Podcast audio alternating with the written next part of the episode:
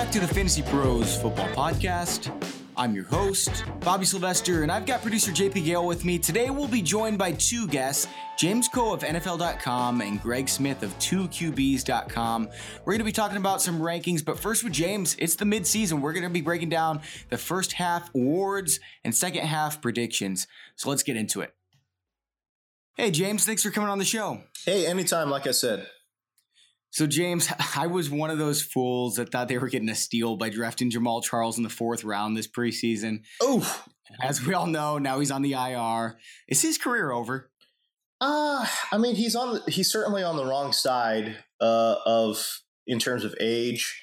Um, you know, he's going to get a second procedure done on his knee, and we're talking about a guy that was never the biggest guy, um, but very explosive. And he only needed a few touches a game to really make an impact. But I don't know. I, I, I think I'd be I'd have to look at his salary again, but um, I wouldn't be surprised if Kansas City kind of cut ties with him because obviously he's one of their highest paid players. Spencer Ware has done a great job filling in. Charcandrick West is a good change of pace back. So I I don't know. I, I don't know if it's the end of the road for him, but it certainly may be the end of the road for him in Kansas City.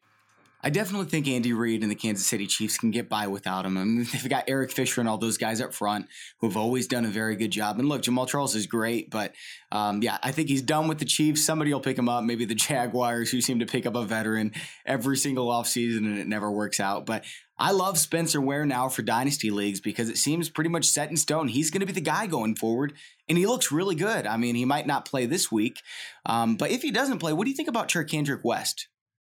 Well, he's a must play. I, I, do want to go back for, for Jamaal Charles a bit because I know in fantasy um, I, we get a little bit, I don't know, we get a little callous, right? Like because it's a numbers game and we're like, okay, well, Jamaal Charles is gone now, so whatever, let's just move on. I, I do want to say, like, Jamaal Charles to me is one of my all time favorite players. He was nothing but an absolute class act. And also just the fact that, you know, every single Sunday uh, when he was healthy and in his prime, you didn't know what you were going to see but you knew you were going to see something amazing every single Sunday. Uh, and to me, he's one of the he he is uh, one of the all time great running backs. And uh, and and quite honestly, him going with Andy Reid was just it was great. Um, Andy Reid's been so good with running backs throughout his career. I mean, taking no name guys and just turning them into monsters. And and and when Jamaal Charles got with Andy Reid, I, I just thought it was a great marriage. And um, and yeah, man, a little bit. I got to be honest, a little bit of me died when I heard he was getting a second procedure done with James Andrews. So I was like, oh, that's a bummer. But no, getting back to your to your question, Bobby. Um, Charcandrick West. Uh, again, I, I just go back to Andy Reid. I don't even. I don't care who he's got going out there. I just know Andy Reid's going to get him prepared. Uh, uh, we're talking about running backs, not so much wide receivers. That's okay. But but for running backs, I know he's going to get them prepared. I know he's going to get them uh, in the best places schematically. And, and, I just I'll roll with him. I, I, doubt very seriously that Spencer Ware will go on Sunday. Uh, all signs are pointing to that he will not. Charcandrick West to me, uh, given the bye weeks, given the injuries, I, I, wouldn't. I'm not scared at all saying he's a top ten fantasy wide or running back play this weekend. You know, I, I saw some people spend 70 plus FAAB for Charcandrick West. He's probably just going to get one, maybe two weeks worth of starts. I mean, I understand he's a good handcuff at this point for Spencer Ware, but 70 bucks, man, that's nuts, isn't it? You know what that tells you? And first of all, let me tell you, I, I spent whatever I had left. I think I had 65. Because here's the thing. To me, what are we? We're going into week nine. All right. And for a lot of folks, it's do or die time. It's either, okay, I need to get this win, or if I get this win, maybe I secure. Um, there's a there's a league I'm playing in where I am seven and one, right? So it's like if I get this win this week, it's over. Like I'm in the playoffs, hundred percent for sure. And I think the crazy amount of FAAB that you're seeing being spent is the fantasy community basically saying, okay, we recognize that this dude does have uh, top 10 RB potential in a week where there's a million teams on a bye. Every everyone in the position group is hurt. This guy's going to be could be a difference maker this week, and because it's so late in the season, I think that's why you're seeing folks just go crazy on FAAB. And, and I'm one of those people. I spent 65 bucks. I don't even think I got him. I don't think I got him for 65. that's amazing. Yeah, it's crazy. See, I'm one of these guys who's just hanging on to all his FAAB because everyone's spending. At the end of the year, I'm going to be able to pick up the ti- the Tim Hightower of this year. And look, I don't think Tim Hightower is going to be the Tim Hightower of last year. Right. Um, but you know, there's going to be someone like that. There's an injury coming, whether it's Ezekiel Elliott and Alfred Morris is the guy. Uh, he would be a great pickup if if Ezekiel Elliott went down. There's going to be someone like that, and I'm planning on on saving my money so that nobody can outspend me uh, when it comes to the playoffs. So I don't know. We'll see which which way works. Um, I've usually been the guy who spends all his FAAB up front. And then I'm always left wishing that I was able to pick up David Johnson or Tim Hightower or someone like that. So I hear what you're saying, but I don't know, man. Like, I, I, think this late in the season, I mean, we're going into week nine. There's not that many weeks left. It's 9, 10, 11, 12, and then playoffs. Yep, yep, you're exactly right. Uh, so Percy Harvin just signed with the Bills, and uh, the Bills, I can't even tell you who their best wide receiver is before the signing. Maybe Marquise Goodwin or Robert Woods. It's really ugly. Can Harvin step in and become fantasy relevant for the rest of the season, uh, or is he just kind of a, a, name? I'm not buying it. Yeah, I mean, I'm not buying it. I, I, we've seen enough game tape on Percy Harvin. I'm, I'm just not buying it. And, and, plus, he's coming into a new situation on a short week, and that's just I, I don't know. I, I'm not. I'm not investing time or effort thinking about Percy Harvin. I, I just don't. I, I just don't get it. I mean, he does. Look, the, the, I will say this one thing. You know, if people are excited about him, I, I, the one thing I will say is this: he's a speed guy. So, like, literally, if they just said, "All right, we're going to bring him in for 15 snaps," and on and on eight of those snaps, he's going to just go it, run the nine route. You're just going to go just straight down the sideline. And Tyrod Taylor First of all, this Bills offense likes to go downfield. Tyrod Taylor likes to go downfield. Tyrod Taylor's good at throwing balls downfield. Um, and so if there is a marriage there, then that then that certainly makes sense. But I mean, overall, I, I, what are we asking from this guy, right? To like basically come out of retirement, and we're make. I, first of all, it's like, oh, he was in retirement. I didn't realize that. I just thought he was bad and wasn't on a That's what I thought. I was just like, okay, like I mean, that's like me saying I'm going to retire. Like, I mean, no, it, I mean, it just doesn't make sense. Like, you're not, you're not that dude, right? Like, you're not Jay Z. Like, you're not Michael Jordan. You're Percy Harvin, bro. Like, like you just okay. Anyways, whatever. Bottom line is, he has a skill set that does match Tyrod Taylor's skill set. But I mean, when did he get signed? Monday, Tuesday? I think Monday. Uh, we're asking this guy to to come in, step in, and be. I just don't. I don't know, man. I just don't necessarily buy it this week. Yeah, so like best case scenario, wide receiver seventy, right? I guess, and and like the thing is, this is what's crazy about fantasy football or just football in general. Like he only needs to make one play. Like you know what I'm saying? So like people hit me up all the time, like, oh, I can't believe you didn't tell me to start this guy. It's like, dude, listen, man. Like I I cannot predict I, only give you the percentage chances of something happening, right? Exactly, like, man. It only yes. takes one play. That's it. It takes one play. Like I can't, you know what I'm saying? Like if Marquise Goodwin hits a 60 yard bomb for touch, like how, like who the hell saw that coming, right? Like yeah, it could happen. Percy Harvin 65 yards to the house, yeah, that could happen, 100. percent I'm just saying the probability of it happening is pretty low. I feel like if someone does it for the Bills, it's going to be the Olympic athlete. It's not going to be Percy Harvin, who's uh, old and might need a hip replacement next year. Right. You know, it's going to be Marquise Goodwin.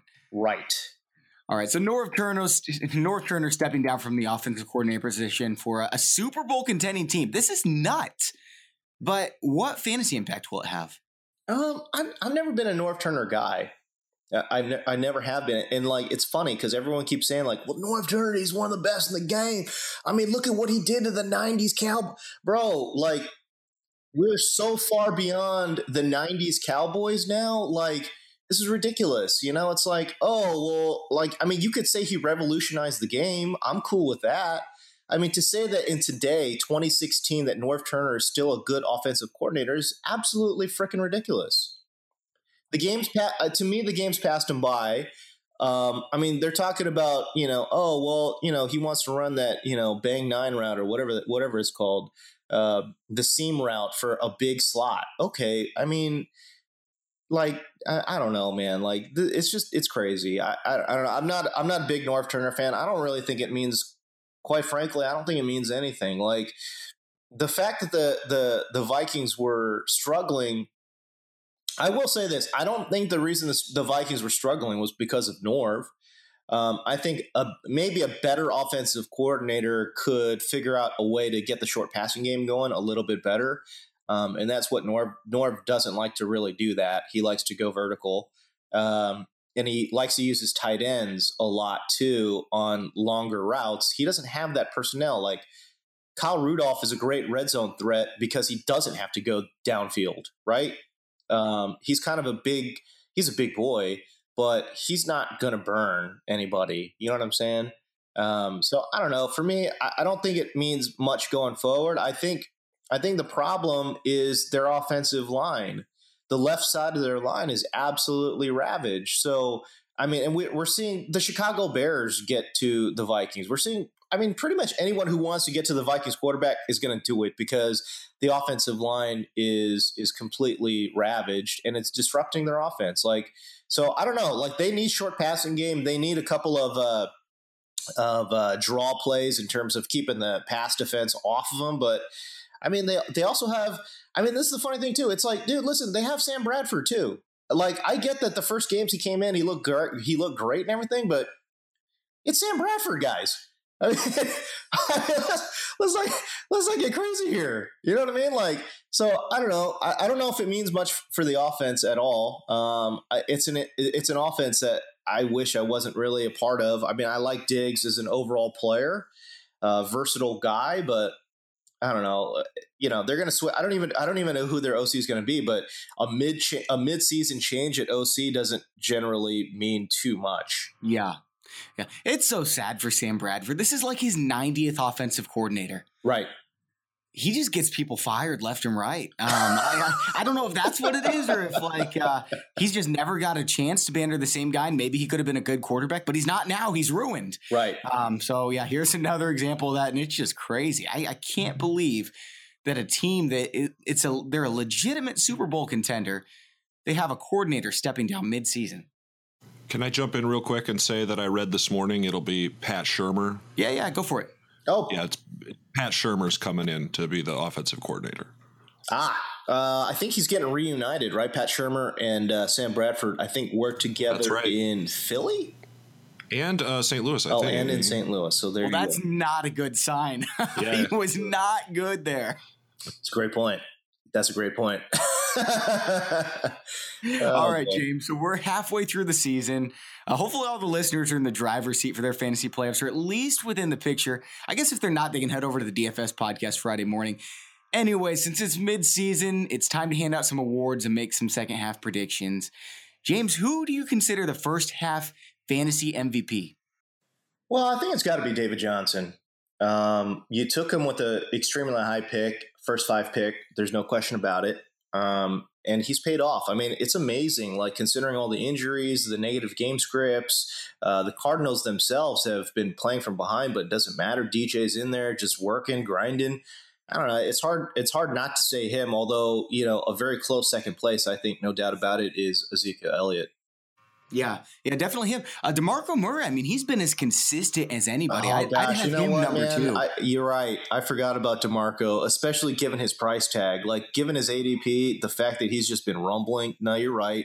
Uh, he's definitely um, the guy. Gosh, he might. He might. You're right. I think he might be the midseason MVP, just given his ADP.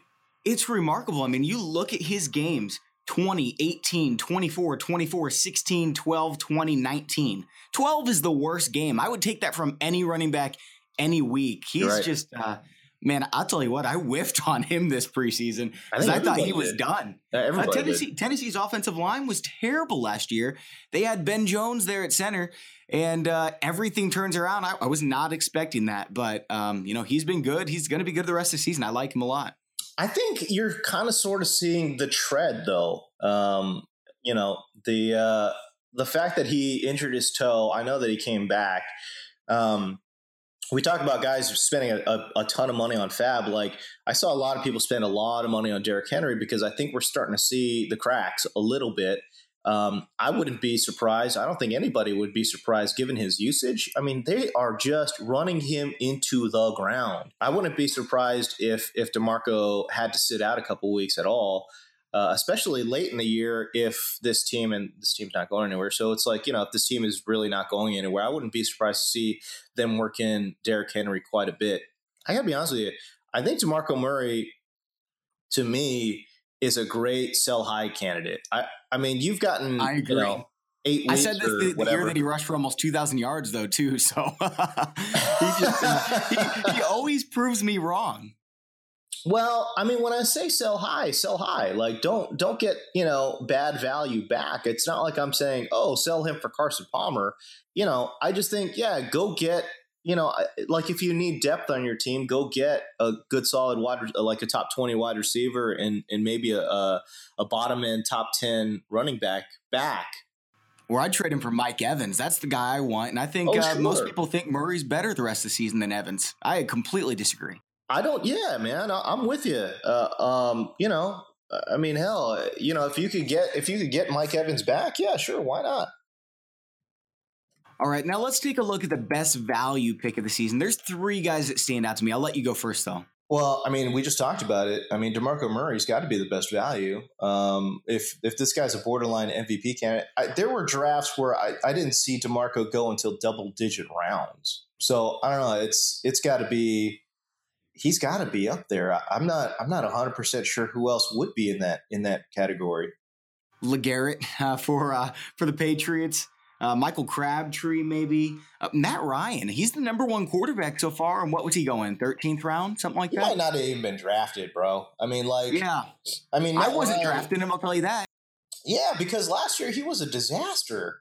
Um, so yeah, I don't know. Like, I, I, I've, I've gone back and forth, but like, part of me is kind of like, I, I don't think we should be that surprised by Matt Ryan because I think the arm talent has always been there. The work ethic has always been there. I don't know. It's to me, it doesn't surprise me that much. Although it does surprise me that he's the quarterback one. Like that part is like, oh wow, okay, where the hell did that come from? But yeah, no, I mean, and you know, and he's put up pretty good games even against like Seattle and stuff. So I don't know, man. I think he could be. I think he could be the quarterback one to finish the year. I, I wouldn't be that surprised, especially against the NFC South. That it's doable. I feel like the way with Tom Brady is playing, if he gets eight more weeks, I mean, he is just blazing. He's on pace right now for 12 games, 36 touchdowns, zero interceptions. Obviously, that's not going to keep up. It's probably going to be like 35 and one, but um, man, he is so good. And then Aaron Rodgers, now that he's throwing the ball 50 times a game, I think Matt Ryan's going to be hard pressed to be QB one. But you're right, I wouldn't be surprised if it happened. He he looks legitimate. there's going to be a game that Tom Brady completely falls off the map. And maybe it's either ineffectiveness or just the fact that they're, you know, they're just running the rock or whatever it might be. But there there will be a game where Tom Brady uh, between now and the end of the season where he just puts up like 8 points.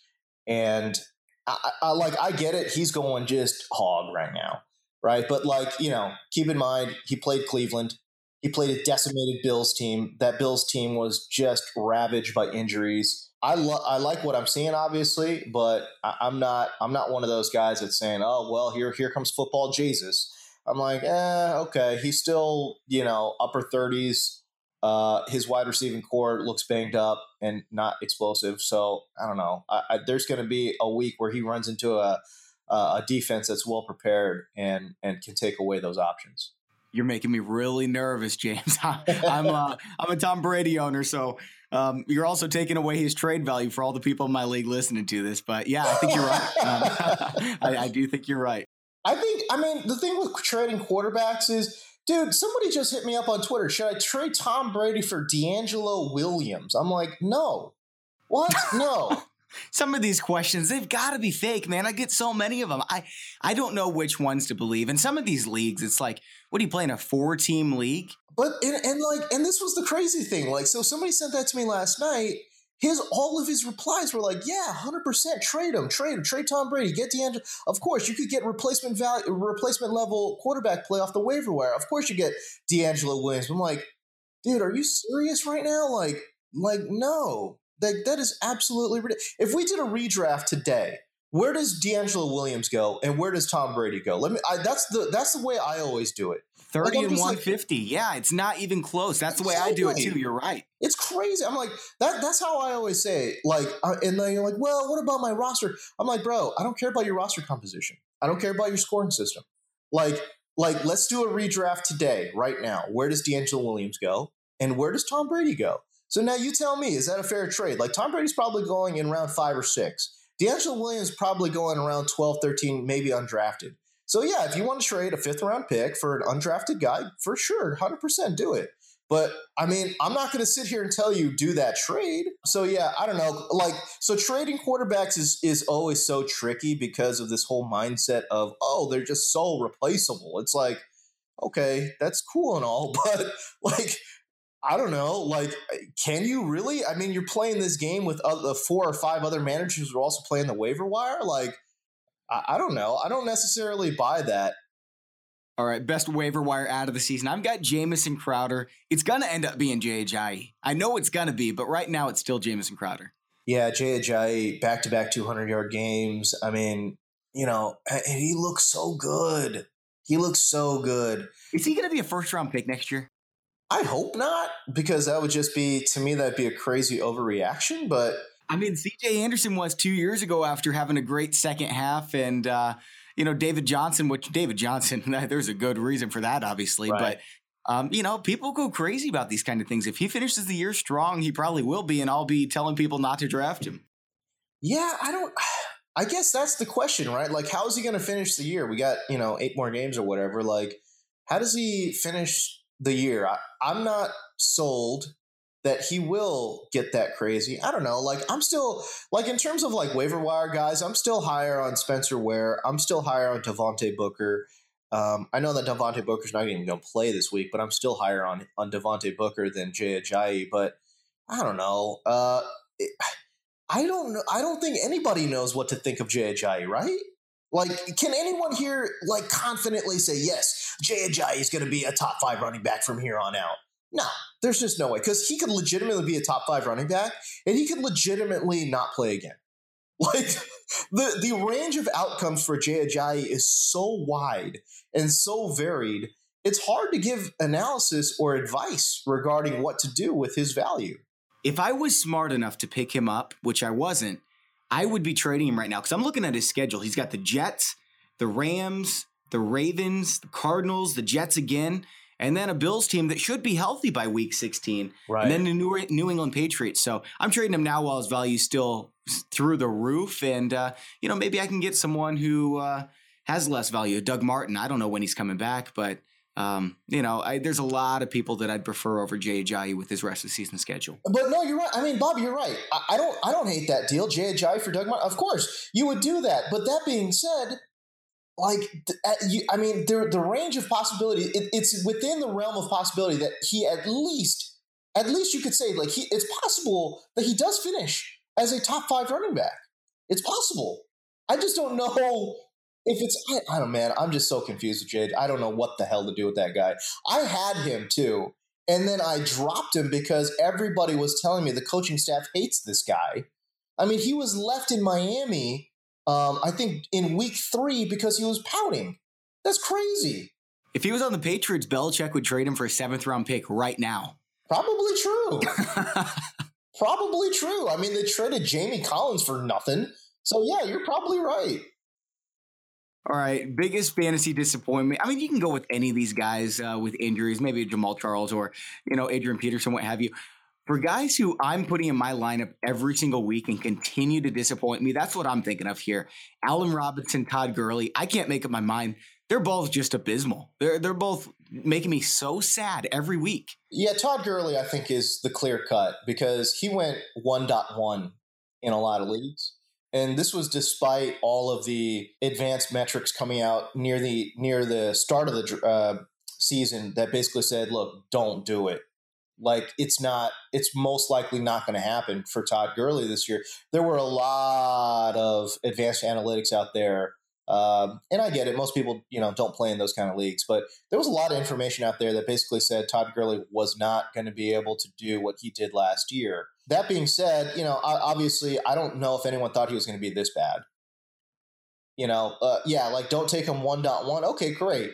But like, like, like 1.10, yeah, okay, you take him there, right? But even for 1.10, he sucks, right? So like, um, I don't know, like, yeah, he's definitely been in there because you're plugging him in every week. Uh, I think I think Allen Robinson has been just. I mean, holy hell! It's not even him. Like I feel bad for for for Allen Robinson. Blake Bortles might be the worst quarterback in the league right now. You put Allen Robinson with Alex Smith, and he's a top five wide receiver. Alex Smith is mediocre. I don't disagree at all. No, you're right. Um, you know who else is up there though? Is Jordy Nelson, man like I think you know every single week you're plugging him in, and there's been quite a few weeks. I mean, look, I, I know that the touchdowns have been there, but I'm moving forward. I'm scared of Jordy Nelson. I yeah, really I'm not am. expecting those kind of touchdowns to continue. It's uh, he might be the, the third best wide receiver on his team now. Here's the thing that I that, that that I wrote about was that right now he he is sporting a he's sporting like I don't know like a 50 percent uh, touchdown rate in the red zone and um, on red zone targets, and that's just not sustainable. So, like, if you look at like Odell Beckham Jr. or like Mike Evans, like we're talking about guys that in for red zone targets haul in maybe maybe thirty percent, maybe right, and that's pretty good. So I don't. I mean, the fifty percent touchdown rate in, in, for red zone targets is not sustainable. Um, also, the target share in the red zone is not sustainable. Like, there's just no way. Like we're watching, you know, Davante Adams start to get a lot more looks. We're start, we're starting to see Ty Montgomery get a lot more looks. I just I'm really scared of Jordy Nelson moving forward. He has been kept afloat in the first half through touchdowns, and that's great. Uh, I'm just saying, moving forward, I I, I think he's going to fall off a map. Plus, you've got James Starks coming back, who's going to take a lot of targets. So, yeah, I, I agree. Um, I, I think right now, if you sold Jordy Nelson, you could get more than he's worth, even though he's been so bad. I agree. Uh, and again, and when I say so bad, I mean, look, he's had like a few like really bad weeks, and like he's had, I think, four pretty good games. I'm just saying, I'm just saying, in terms of uh, disappointment moving forward, uh, I think Jordy's going to be right there. So you know, I'm not saying he's been worse than, uh, you know, worse than even like Odell Beckham because you know Odell Beckham's had more a, a larger share of games that have been uh, really horrendous. But uh, but yeah, no, I think just moving forward, I'm, I'm scared for Jordy. James, we might have been agreeing too much so far this show, so I'm going to pull out a hot take right now. Let's go. All right. Here's my bold prediction at wide receiver. When Alshon comes back from his week nine bye, after that, he's going to be a top three wideout over the final weeks of the season. Holy hell, pal. What do you think about that one? Um, wow. I got to process that. He's got one touchdown in the season, dude. You can make fun of me if you want, man. You can make fun of me. I have reasons ready. Um, man, look, I know that Jay Cutler likes him, uh, and uh, he has Alshon. Alshon's been a monster uh, in previous seasons, but uh, it's hard. It's hard for me to wrap my mind around that. I, I, I'd love for you to explain. All right, here we go. Tampa Bay, the Giants, Tennessee Titans, who are horrible against the pass the 49ers, Detroit Lions, Packers, Redskins. Man, it looks really pretty. And especially considering Kevin White's out, Jay Cutler's back. Um, I don't know, man. I just, uh, with that Cutler and Alshon connection and that schedule of strength, I think there's a real chance for that to happen. I, I, know there's there's better wide receivers ahead of him. He's probably what wide receiver 12, 13 now. So he's going to have to take a leap. Is he even that high? Is he that high? I mean, he's got one touchdown on the season. Like, is that possible? Touchdowns aren't that important. He's still getting a ton of targets. He's getting a bunch of yards. He's got what almost 600 on the year. So touchdowns are bound to come. He's a good red zone target. I bet he finishes the year with seven, eight touchdowns. All right. Hell, if that happens, I'd be I'd be super stoked. I've got him on a couple different teams. Um, yeah, man, I'm I'm all about it. Let's do it. Uh, shoot, I mean, gosh, top three though. I don't know. Like it's like I said. I I, I mean, I love the fact that you looked up his uh, schedule because I think you're right. Like the schedule does play such a huge factor. Uh, but man, that'd be that would be really really interesting. Uh, gosh, uh, uh so I'm looking up where he's at. Where where is he right now? Alshon Jeffery He's 81 overall so far this season. So that puts him at about wide receiver 24 so far. But from week to week, I think most people would agree he's right there between 10 and 15. You know what's so funny? I don't even I don't look at the the season long like rankings because fantasy football and redraft leagues is such a week to week proposition. So Alshon Jeffery, uh, if I'm reading this right, is is the wide receiver 25 in standard scoring. He's a uh, the wide receiver 25, right behind Tyrell Williams and Jarvis Landry, but but yeah, man, wow, top three. I, am all about. It. Let's go. I like it. So everyone remembers David Johnson uh, just dominated the end of last season and just being a fantasy beast going into the fantasy playoffs. Who could that be this season? Is there anyone that you could see emerging and um, becoming a fantasy championship workhorse? Yeah, I think Devontae Booker. Um, you know, you, you got to love the Kubiak scheme. I think the I think the talent level is there. It's a great schematic fit and quite frankly, they don't really have anybody really behind him. I mean, I know, you know, Juwan Thompson or whatever had a touchdown too. I think it was like his only carry for a one yard score. Kapri Bibbs out of Colorado State is a, is a very interesting deep sleeper, but overall, I think it's Booker's backfield, and um, I think he could be that guy that wins you your league this year. Kenneth Dixon uh, the Ravens love this guy. He is so good.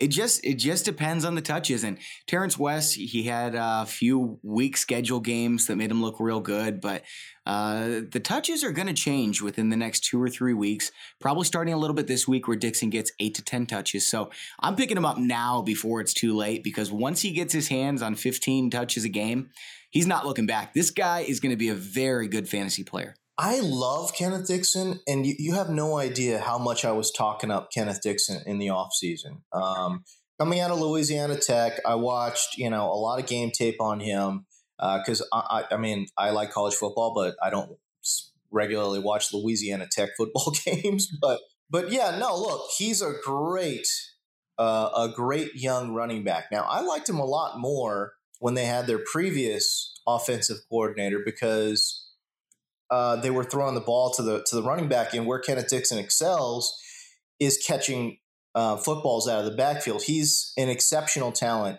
catching footballs uh, as a running back. If you, I mean, just go look at his, some of his highlight catches, and you're like, this is not, this doesn't look like a running back catching football. He's special. He looks like Le'Veon Bell to me. He really, I know that that that's an exaggeration. He's Le'Veon Bell light, but this is the same type of player. He's dynamic. Yeah, you know, the other thing too is like his in between the the tackles running actually reminds me a lot of Thomas Rawls. It's angry, he doesn't avoid contact, he squares up his shoulder levels, uh, and he also has a great leg churn. Um, so I don't know. To me, I think Kenneth Dixon is the talent levels there. The only thing about for this particular year is uh, opportunities. Um, Terrance West as you mentioned, maybe he was going up against, you know, favorable matchups or whatever. But the bottom line is all the numbers suggest that he's been running pretty well. So I don't know. I, I don't think they just cast him aside.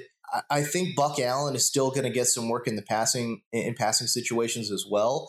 I just think it's really muddy um, in terms of the backfield there for Baltimore. But because when you talk about David Johnson, by the end of the year, there was nobody left. Like Chris Johnson was hurt, Andre Ellington was hurt, and then David Johnson got the uh, got the bulk of the carries just because he was literally the last running back standing. And and we saw flashes of just athletic brilliance from him earlier in the season. So then they went with him, and then and then it was a game changer, and then they never looked back.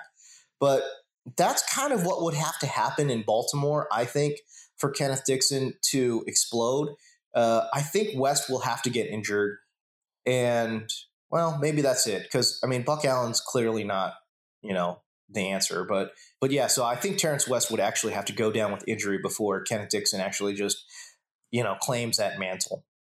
Yeah, it's probably going to be someone whose starting running back gets hurt, or maybe two or th- two or three running backs get hurt. It's just the way that it goes. Um, yeah, I, w- I mean, here's the thing: I wouldn't be surprised. Like, let's say, like, let's say, you know, we talked about DeMarco. If DeMarco goes down, I wouldn't be surprised if Derrick Henry um, is that guy. Yep, yep, definitely.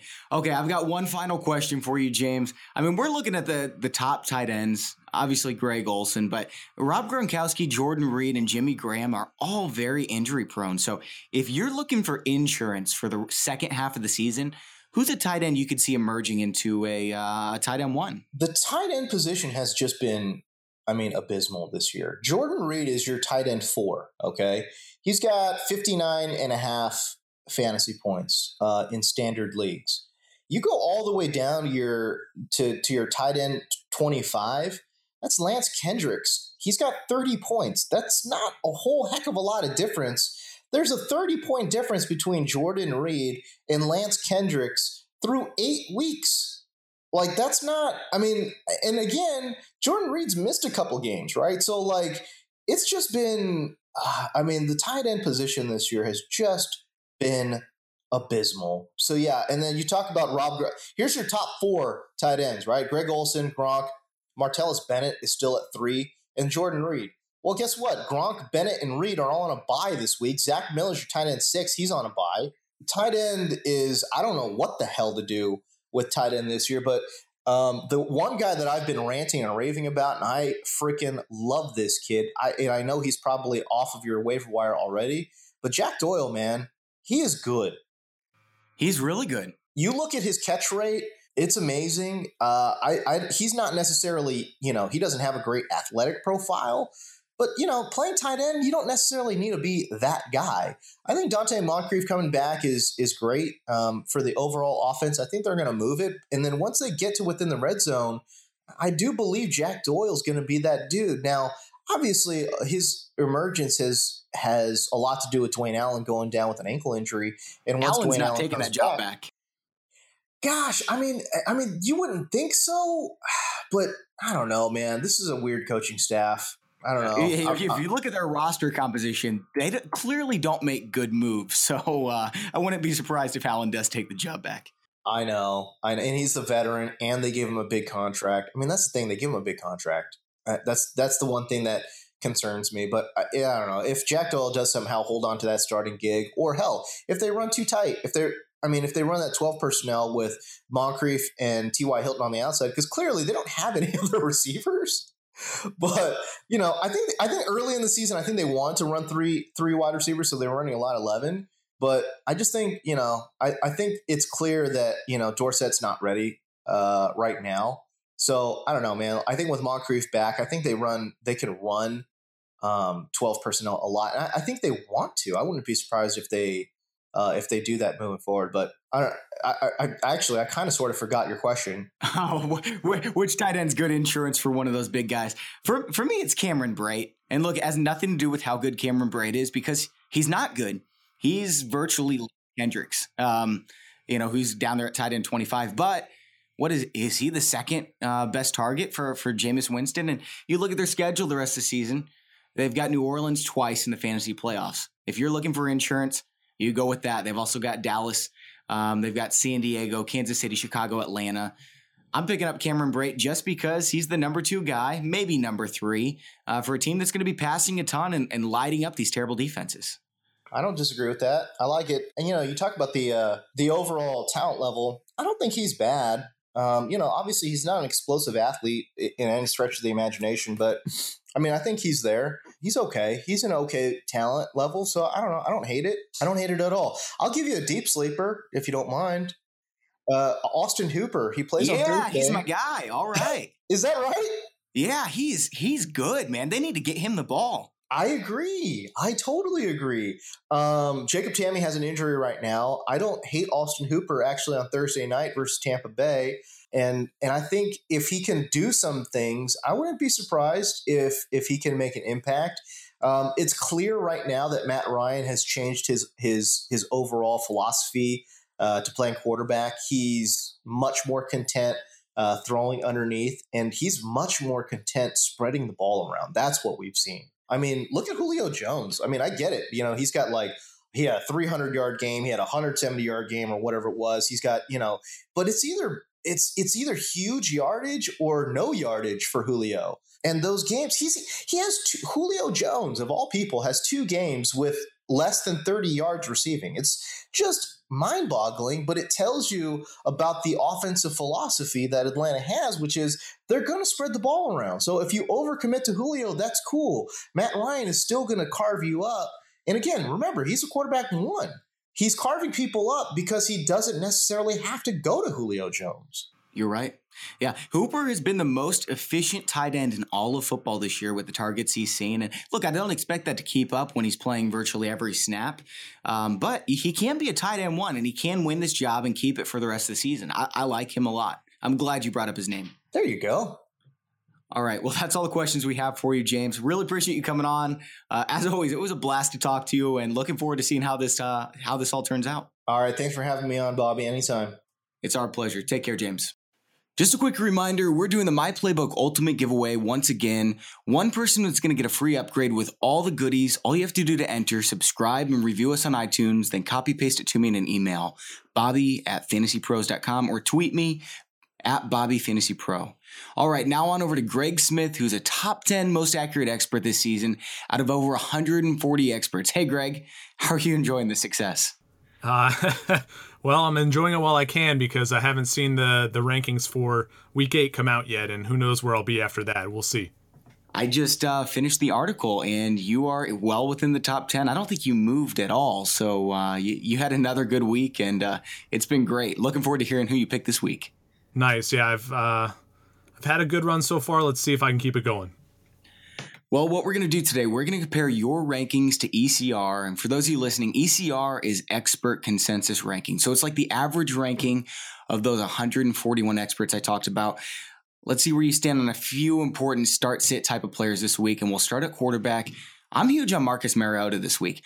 Over the past four weeks, only Tom Brady has more fantasy points. I mean, Marcus Mariota, Aaron Rodgers has been on a complete tear, and Mariota's still been better. 10 touchdowns, one interception, ton of rushing yards. And now he gets this crummy Chargers defense without their best player. Yes, please. How do you feel about Mariota this week? Yeah, I think um, he's in a good spot again. I, I, think the San Diego defense might be a little bit better than you're giving it credit for, uh, but his schedule to this point has been a little soft, like the the past few weeks of success. So yeah, I have a few misgivings about Mariota, but with with that said, like he has been playing well. I think that offense is a lot better when Delanie Walker's on the field, when uh, Kendall Wright is playing well for them. Uh, there, there's reason for optimism. I, I have him right at QB 12 this week, so in a 12 team league, he's a start for me. Uh, but you know. The downside is there as well. I, don't think you should blindly start him. There, there are plenty of other uh, good options this week. I think you could look for, um, maybe if you're streaming or something like that. Yeah, I'm looking at the ECR. ECR has him at eight. I've got him at seven this week. So almost every expert has him startable in a 12 team league. I'm sure there's, you know, two or three out there where that's not the case. But um, people that are kind of controversial quarterbacks this week, Derek Carr at Denver. How do you think he's going to hold up there, Greg? Yeah, Carr's a tough one. He's been playing so well. Um, I live in the Bay Area, so I get the chance to watch a lot of Raiders games basically wherever I am on Sundays. So uh, it's been fun to watch him kind of break out again in, in, this in this season. You know, last year I thought was a bit of a fluke, but he's proved me wrong so far. I do worry about this matchup a fair amount. Um, with that said, the, the strength of the Denver defense is their pass rush. Oakland has the best offensive line if you look at adjusted sack rate uh, from Football Outsiders. So maybe they can give Carr a little bit of extra time to throw. Does that matter if you know those wide receivers are getting covered up? I'm not sure. Um, I'm also worried about play calling going against Carr, you know, because it is easier to run against the Broncos than to pass it. The Raiders could lean a little bit more heavily on the backfield. Um, and if they get that lower volume in a difficult matchup, I, that's just not a recipe for success.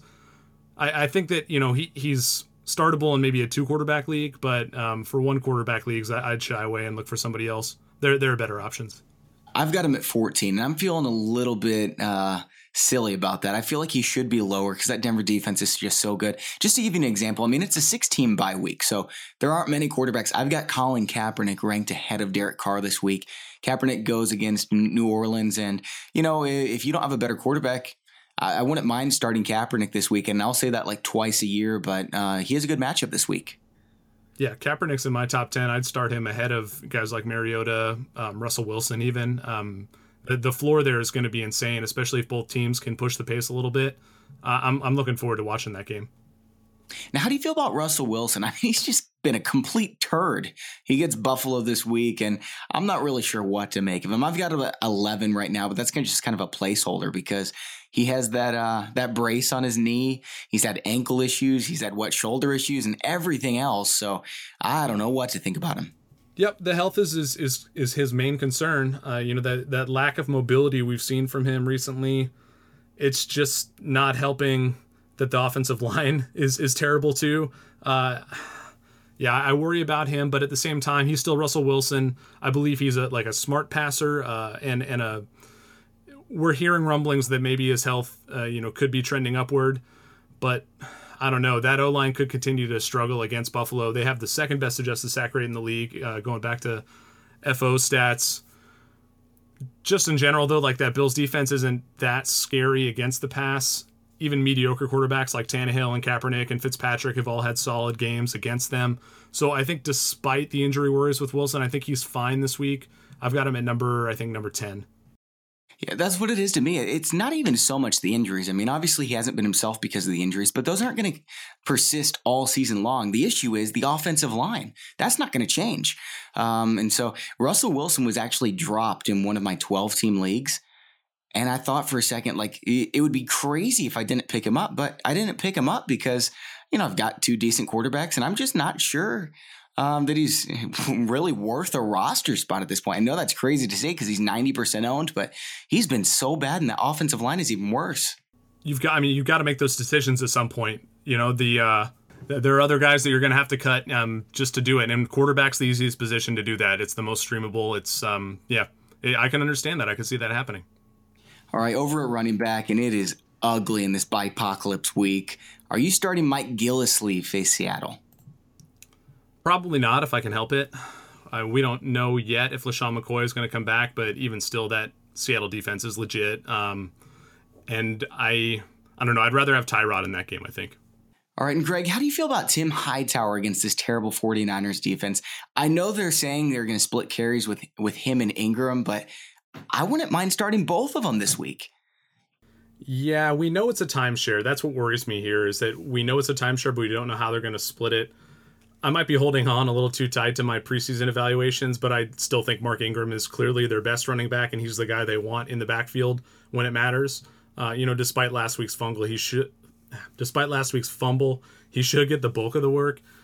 On the other hand, you know, this is an easy matchup for the Saints going into San Francisco, so I, it wouldn't surprise me if we see that carry split a little bit more deliberate, especially if the Saints are trying to send a message to Ingram, uh, you know, about the fumbles. I, I could see him having a, a, more limited workload and making Hightower startable as well. Like I, am a little worried about either. I don't really want to start either one, um, but but they could both be fine this week. That's for sure.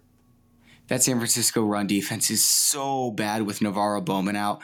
I think that if uh, if LaDainian Tomlinson came out of retirement and was like 60 pounds heavier, I'd still start him. That's how bad the defense is. Um, but I don't know what to think here. I mean, Tim Hightower, I know a lot of people remember this stat. He was the most owned player on championship fantasy teams last year. So everyone automatically thinks like he finished the year great. That's what I was telling people. That's what I was thinking, right? Uh, it's not true. If you go back and look at the numbers, he was a mediocre running back with four yards per carry, and he just um, you know, happened to get a couple touchdowns there. He was mediocre in great matchups and you know, they're not going to always have great matchups. So I'm not super high on Hightower. If he takes over the job, yeah, yeah, he's probably startable because that offense is going to score a lot of points. But, um, you know, this is a great matchup. It's one of the only weeks I'd be willing to play him. And even so, he's right on the border for me. Yeah, he's at QB 20, or excuse me, RB 25 for me. He definitely is right there in flex consideration but I do think that's mostly due to the bye weeks. All right, I'm skeptical on CJ Prosise. I know he had, uh, you know, a big week last week, uh, being the backup, but really he just had one big catch. Are you buying him as a startable asset? Or are you concerned like me? Yeah, I'm actually a little optimistic when it comes to Prosise. I think that they drafted him for a reason. You know, I don't think they knew what they had in Christine Michael when they started training camp necessarily, but they added Prosise, you know, to be this guy, to be their pass catcher out of the backfield. And I don't think he's going to become David Johnson overnight, but could he become a Darren Sproles type? Sure. Um, that's that's about where I'm ranking him this week, and that's probably where he'll be as long as he performs like this. I think he's that type of player. I think that's a really fair way to put it. His ceiling right now is Darren Sproles, unless he starts getting a bunch of carries, and then it's maybe like uh, Theo Riddick, uh, but he's not getting a bunch of carries, so he's but, not. But that's why you have to add him is because he might. Exactly. Yeah, you're you're right about that. Um, and he's available in a lot of leagues. So if he's available in your league and you're not playing in one of these like six or eight team leagues, go get him. Um, I, I think he's going to be useful towards the end of the season. You never know when that injury is going to happen, and if it does, uh, even with that terrible offensive line, this this boy can play some football. So, um, yeah, I wouldn't mind having him on my roster. Greg, is there another running back that's kind of on the fringe this week that you're fond of? I like Don Jackson. I'm really not happy about it, but compared to everybody else, I, I wouldn't mind starting this week. No, I don't want any part of that Packers backfield, to be honest. I'm I'm steering well clear of most of those guys. Uh, let's see. Peyton Barber comes to mind, the Tampa Bay uh, running back. Antone Smith's getting all the hype, but we don't necessarily know that Barber's going to be 100% out of the picture there uh, now that Jacquizz Rodgers is out. So, so he's another kind of flex play for me at running back who you might not consider. All right, now moving over to wide receiver, there's a couple guys that are kind of in the fringe, and uh, you know everyone knows I like Marquise Lee, but he had that stinker last week. How do you feel about him compared to maybe a Brian Quick or Russell Shepard, uh, who have both put together some pretty solid weeks here and there? Who who would you prefer to start of those three? You and I both like Lee, and he is probably the best PPR option of these guys long term. Uh, but he has a tough opponent this week, and the Chiefs they rank fourth by DVOA uh, against you know non wide receiver ones and non wide receiver twos. Uh, so the, those wide receiver threes and fours, uh, they're good against that type of player. Um, so for me this week, it's quick. Uh, the Panthers are pretty weak against the air attack, and the Rams don't really have a true number one wide receiver. So any of the pass catchers in that corps is kind of capable of taking on that number one role in any given week. So why not Brian Quick? I, I think we've seen him have those those big plays, that touchdown upside uh, that maybe some of the other receivers there, like Tavon Austin, don't quite have. So yeah, he's the guy I'm, I'm starting. Uh, Shepard's already doubtful for this week's game, so I, am staying away from him altogether. Um, yeah, so it's quick. Okay, Greg, who's a wideout that uh, is kind of on the fringe of being startable that you're really high on this week? I like Kenny Stills, but I've liked Kenny Stills a lot of previous weeks and been burned by it. So take take this all with a grain of salt. He's that type of boom bust big play guy. He faces the Jets, and they've been pretty atrocious against the pass, particularly deep balls. He has that big play upside you look for when you're trying to take a flyer on a wide receiver. I think uh, so. If you're trying to pluck somebody off the waiver wire and plug them into your lineup, Stills is capable of having a big game this week.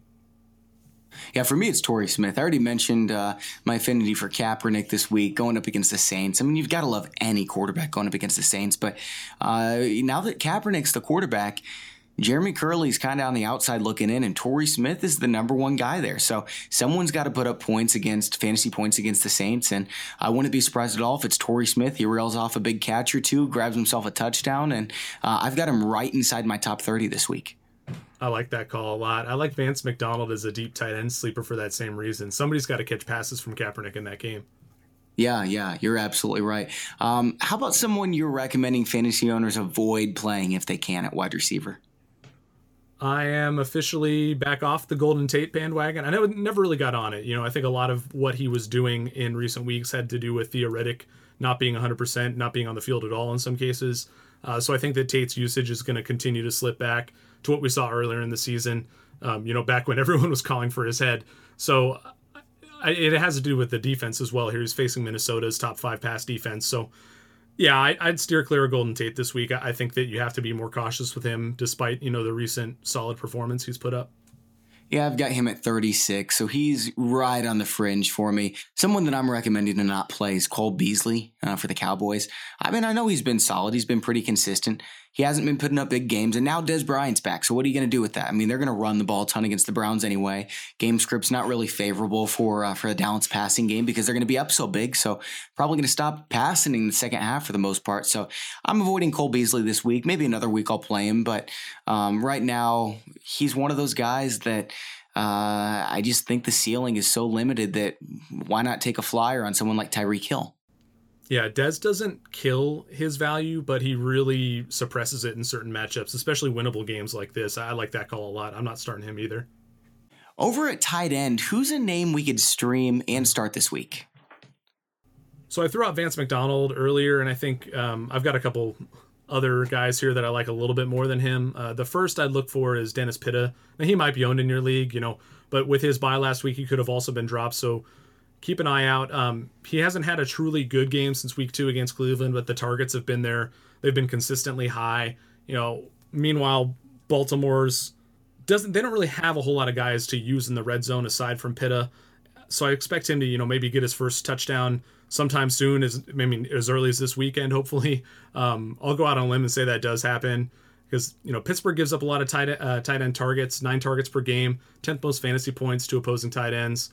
Yeah, for for me, Pitt is the number one guy I'd look for. If you want to go a little deeper, uh, if you're scraping the barrel a little harder, uh, Austin Hooper of the Falcons uh, has a nice matchup this week. Short week. Jacob Tamme's not playing. Uh, he could, you know, bust some narratives about first year tight ends uh, in this matchup against Tampa Bay. He's another guy I like. Yeah, James Koh and I talked about him later. We both like Austin Hooper a lot. For me, the guy's Charles Clay.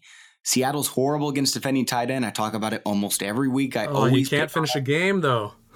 yeah, yeah, you're right. Um, but you know what? They're they're going to be playing from behind. Um, and who else is he going to pass the ball to? I mean, is he going to pass it to Robert Woods? That's it's kind of a joke, right? I mean, Charles Clay is not good, but he's probably better than everyone else they have there. I will eat my socks if he doesn't lead the team in targets just because Seattle doesn't even try to defend the tight end. They never have. Yeah, I mean, I have the the same curse of Clayitis every week where I want to rank him high and then he burns me every time. Like I I'm so sick of him having these good matchups in in places where you think he'd have all this volume and it just doesn't come together. But you're right, the potential is absolutely there. I I just I'm I've been burned too many times. I'm skeptical. Greg, how about a tight end that you're really worried about this week that a lot of people might consider starting? I think that Coby Fleener probably has the most red flags of the guys who may still have that name value, that public perception, you know, pumping them up. The Saints have always spread the ball around. That's a, you know a curse of all their receiving options. So his usage um, is sporadic for that reason. His usage on the field is also declining. Um, and the 49ers rate fairly well against tight ends. If you look at uh, DVOA, they're eighth in the league against the position. So um, he's a guy I don't really like. For a, like a newer name, now that Moncrief is back for the Colts, Jack Doyle is a little scarier to me. I think he's a little overvalued, but uh, there's still potential for him in that offense just based on the volume of passes that Luck is going to make uh, against the Packers. So I'm I feel better about Doyle than I do Fleener, but uh, Fleener's the, the number one guy for me. I'm looking at Eric Ebron, and you know he's been sitting right there around 14 to 17 all year in ECR, and in ECR this week he's number 11 at Minnesota. Um, you know, I know Minnesota is not like a world beater against tight ends, but they're still a great defense. And Eric Ebron is uh, a middle of the road tight end. So I don't understand why the love. I've got him all the way down at 16 this week, um, right where he usually is. So I'm telling people not to start Ebron unless like your tight end's on a bye and you've got no better options. But uh, I don't think he's in for a good week. Yeah, I don't mind that call. I think that the the Vikings pass rush could put Detroit in a spot where he has to block more. And if that starts to take away from his volume, that could be a problem. Um, the Vikings do allow like eight and a half targets per game uh, to the tight end position, but I don't know. That might just be short routes. It might not be the type of routes you want from Ebron. You know, those seam routes, those uh, those uh, touchdown plays. But we'll see. I, I, think that's a tough call. Like Ebron's one of the harder players to evaluate this week. I like being bold on the on the sit side though. All right, streaming defense. Who are you going with this week? I'm probably not alone in this pick, but I love the Packers. You know, some might be scared off because they're facing Andrew Luck, this quote unquote elite quarterback. Um, not to say that Luck isn't good, like Luck is a very good quarterback, but that mentality assumes that he'll have adequate time to throw, you know, and I just don't think that's a guarantee this week. The Packers are really good up front. Uh, they have the fourth fourth ranked pass rush uh, going up against Indy's dead last ranked pass defense or pass rush defense uh, in adjusted sack rate. So Andrew Luck could find himself on his back a lot, um, and that sort of script leads to turnovers, and that's what I want to see from my fantasy defense. The potential for a big play, the potential for a fumble. Um, they're my number one option this week.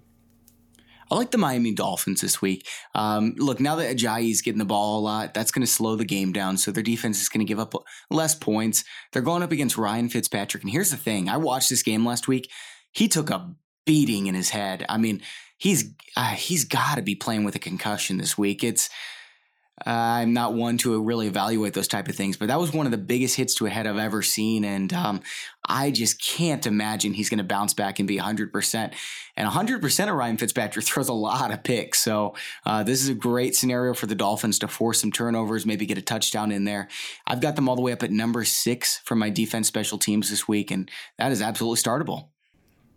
Yeah, they're, they're definitely a decent option. The problem is, is I think a lot of people are going to rec- recognize that. Um, if only because of what you're talking about with Fitzpatrick, it's it's a little more well publicized. If you're looking a little bit deeper, you could maybe look at the Cowboys, Chargers, and Giants. But I like targeting that Miami defense first. Uh, and if you miss out, maybe go for one of those other squads.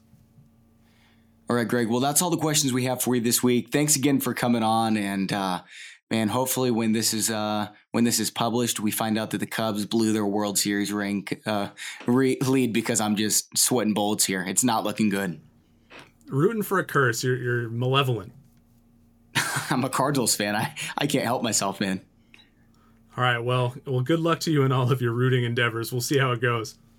Thanks, Greg. And for those of you listening, we've got one more show coming up this week. It's the Friday DFS show. We've got Doug Norrie coming on, so make sure to tune in for that one. Thanks for listening and enjoy your football. I just wanted you to watch me dissolve.